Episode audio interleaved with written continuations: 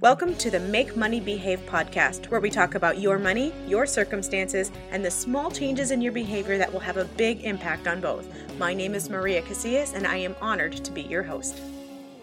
Welcome back to the Make Money Behave podcast, where today we're going to talk about meal planning. Woo!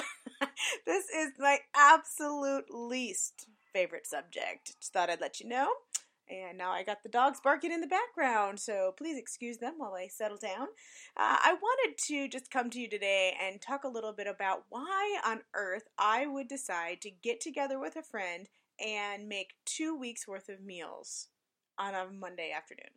Well, here's the thing we eat out way too much. Now, I know that there's really nothing intrinsically wrong with eating out. I just need to be honest with you and let you know that cooking and meal planning is not one of my strong suits. For a long time, I thought I might be alone in that until I started seeing some other people post on Facebook that that too is the like top dreaded 25 to 45 minutes of their day when they're trying to figure out about 4:30 in the afternoon what they're going to cook for their family. And I know that that is a huge sore spot for me. And because I get wrapped up in doing business stuff I sometimes either forget that I that I need to make some meals or I avoid it altogether just because quite honestly it's not again it's not something that's a strong suit of mine so sometimes I will end up, you know, ordering something out, or I'll just call my husband and be like, "Hey, meet me here because we don't have any dinner." Dot dot dot. I, I'm sure you can see where that goes. Well, I don't mind doing that once in a while. In fact, I I enjoy eating out once in a while. But the number of times that we were eating out actually exceeded the amount of money that I wanted to be able to spend on restaurants. That's when I knew that I had to come up with a solution. There are some people who want to eat out all the time and they've got the cash flow to do that more power to them. That was not something that fit into our plan, and so it was time for a change. Now, this is not the first time that I've struggled with this, nor is it the first time that I've tried to do something about it.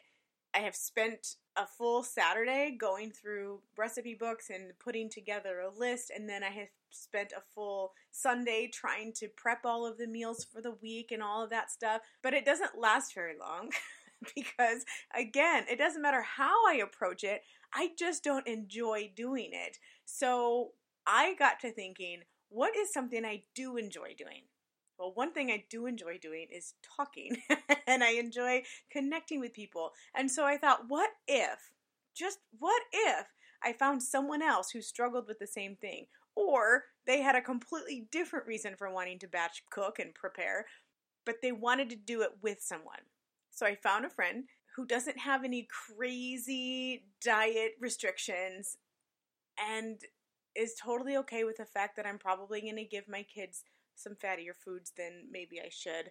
Uh, but she was willing to set aside a Monday we actually are going to do it on Sundays normally, but it happened to be a President's Day, and so the kids were off school. So we set aside one full day on Monday. She brought four recipes to the table, and I brought four recipes to the table. And then we spent the entire day putting together meals that we could pull out of the freezer or throw into a crock pot or whatever. And then we wouldn't have to worry each day for the next two weeks what was on the menu for dinner.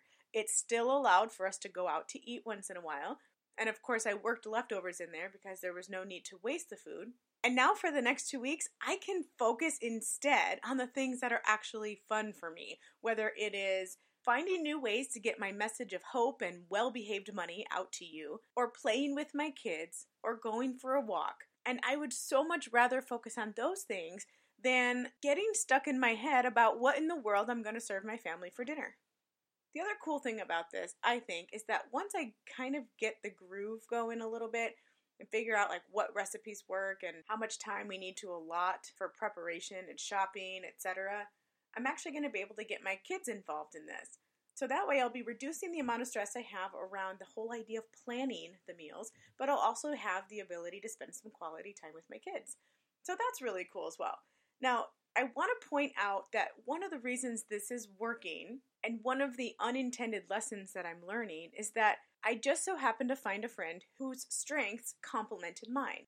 So, for example, I took the reins real quick on approaching her, asking her if this is something she would like to do, kind of vetting to see if it's you know something that would be a win-win for both of us. Once she said yes, then I also took the initiative to just lay out a plan, not think too much about it, but just, you know, we're going to delegate this and how about we do this and and this is what it could look like. And she took it from there and was able to take her strengths and organize this thing in such a way that it made it super simple for us to shop and find the things that we needed to find and make it efficient. We each had different ingredients in our pantries that we were able to bring together to the table, and then we were able to just go and buy the difference and split that. And you know, we stayed so on budget for groceries. I mean, I spent about $25 more than what I had allotted for one week's worth of groceries, but we got two weeks' worth of meals out of it. So I guarantee that we ended up spending less money than I would have had I just gone to the grocery store three or four times a week to try to figure out what's for dinner that day.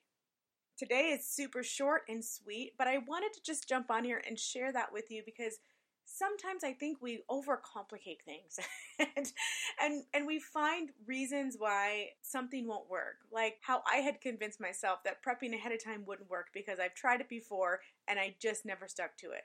Instead of just owning that and accepting it, I found a way to pivot and be more proactive. I honed in on my strengths found what makes me tick, and then went after a solution that kind of complemented all of that. I know sometimes I can be all over the place, and for that I half apologize, but I do come at this podcast with no notes and really no agenda. I like to show up and tell you what's on my mind and on my heart, and then just kind of hope that it brings some value to somebody who's listening. Hey, if you get me, and you have a great recipe that you think would actually help me and my friends stick to this plan, send it my way. And if I get a few, I'll go ahead and feature them on my Facebook group. My email for that, by the way, is maria at cashingonchange.com. And we do have an instant pot we're using, so if you have any of those, that's even better. You guys, thanks so much for listening today. I hope you have a fantastic rest of your day. Bye bye.